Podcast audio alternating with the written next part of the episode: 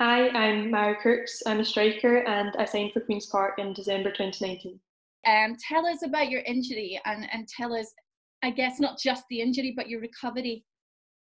Um, well, I tore my A C L April twenty-eighth of twenty nineteen, and so from then on it's been twelve months of just a surgery and recovery, lots of physio twice a week, um, and then eventually returning to training, then to full contact, and I was expecting to return to playing until the coronavirus um, put us all in lockdown. So yeah, it's been difficult, but I know I'll be a better player for it, and you know, it's really allowed me to appreciate football more. So how difficult was it to make that transition then to come to a new club, even though, you know, obviously it was, you were still in the recovery phase? What's it been like actually sort of meeting everybody and still being on the sidelines?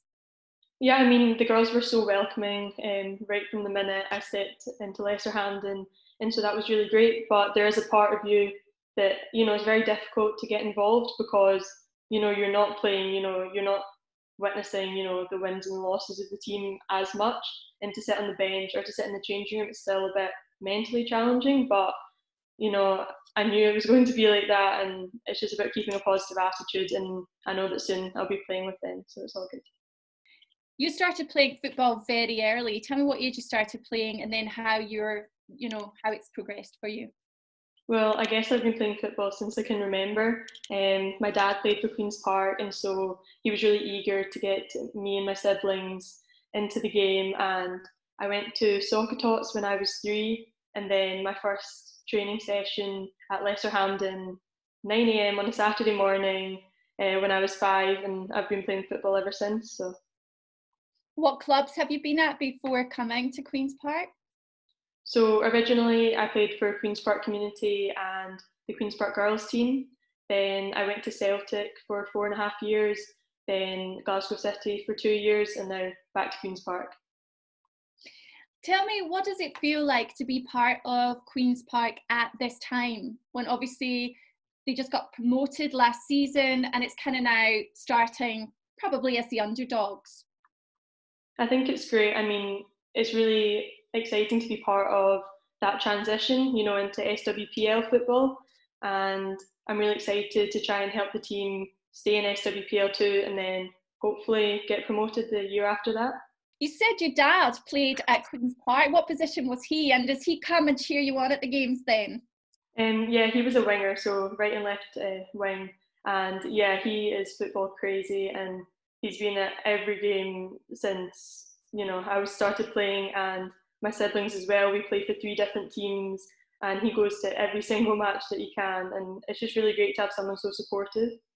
What would you say to um, maybe some young girls watching about, like, why get into football? What for you has kept you going, even with this injury and a year out? You could be forgiven for just giving up, but why would you say football is this important to you? What do you get out of it?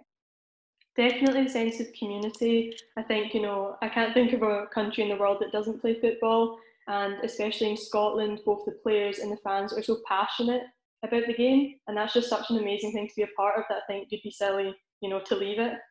For long enough, the women's game in Scotland has been pretty much ignored.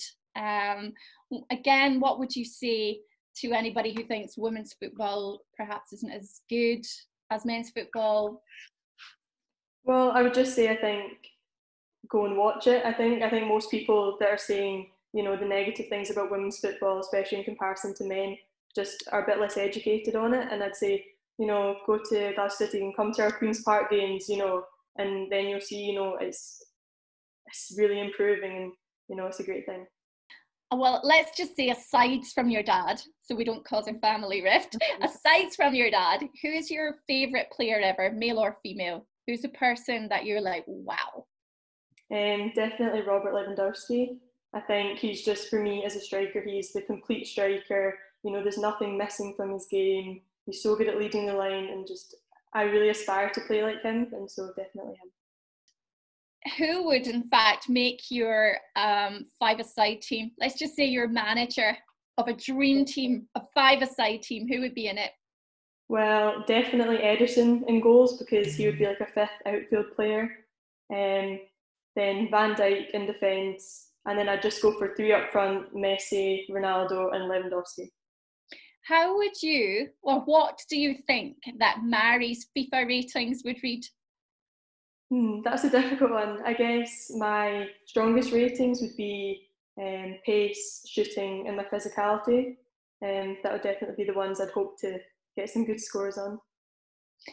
What's it like um, to, to be on the sidelines watching a game of football? Is that very frustrating for you, or do you actually just love the fact that the game's being played?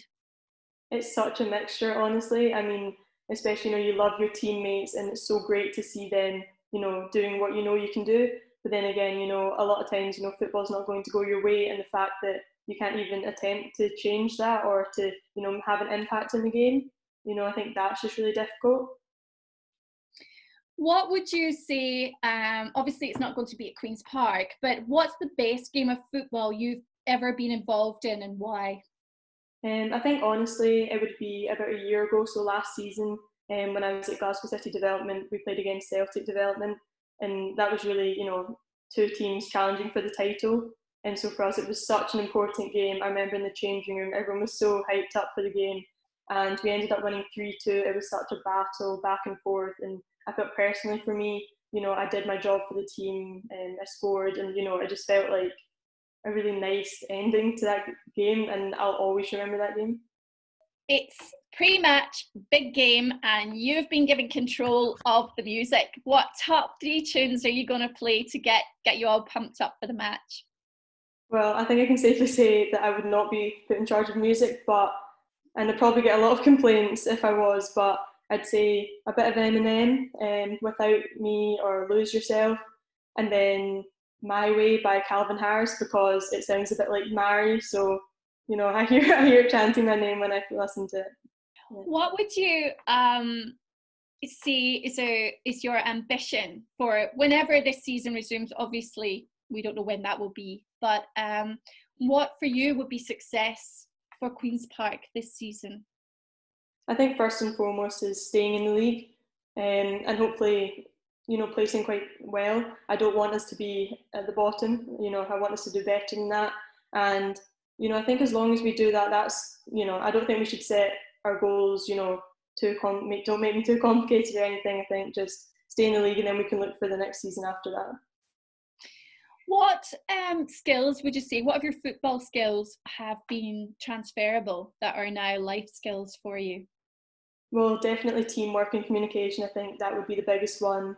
Um, having a sense of discipline and dedication, you know, for most people, you know, they played football for a lot of their lives, and to, to keep something like that, you know, weekly for that amount of time, I think, you know, dedication one hundred percent. And how do you respond to the T word, the dreaded training? Is it something you actually enjoy, something you look forward to, or is it just unnecessarily evil for the game? No, I love training. You know, if I'm having a bad day or a good day, you know, it doesn't matter, because all I want to do when I get to training is play football. And there's so many things to improve. You know, football has an endless amount of things. And so to be there and to be doing it with a group of people, you know, you really care about and you get on well with, that you can ask for anything more. Just finally then, Mary, so that's all on the pitch. Off the pitch, you know, what do you do? Are you still studying? Are you working? And what sort of things do you like to do away from football? Um, well, I've just finished my last year of high school, a bit abruptly, but um, so I'm looking to go to university next year to study maths and data analytics. So hopefully some sports analytics in there, if that's the goal. And outside of that, I play hockey in National League One. Um, and then I guess hang out with my friends, you know, play football with them as well. And are you managing to keep the hockey and the football going? Because that must be, obviously training and discipline are great in both, but um, how do you manage to balance? Um, it was defi- definitely difficult, um, but because I've been doing it my whole life, it almost felt like second nature. Um, I did have to train less for hockey because I did decide that, you know, football was going to take priority for me, and, you know, that was definitely difficult to make that decision, but I'm glad I did, and now I can enjoy both without that stress and the pressure.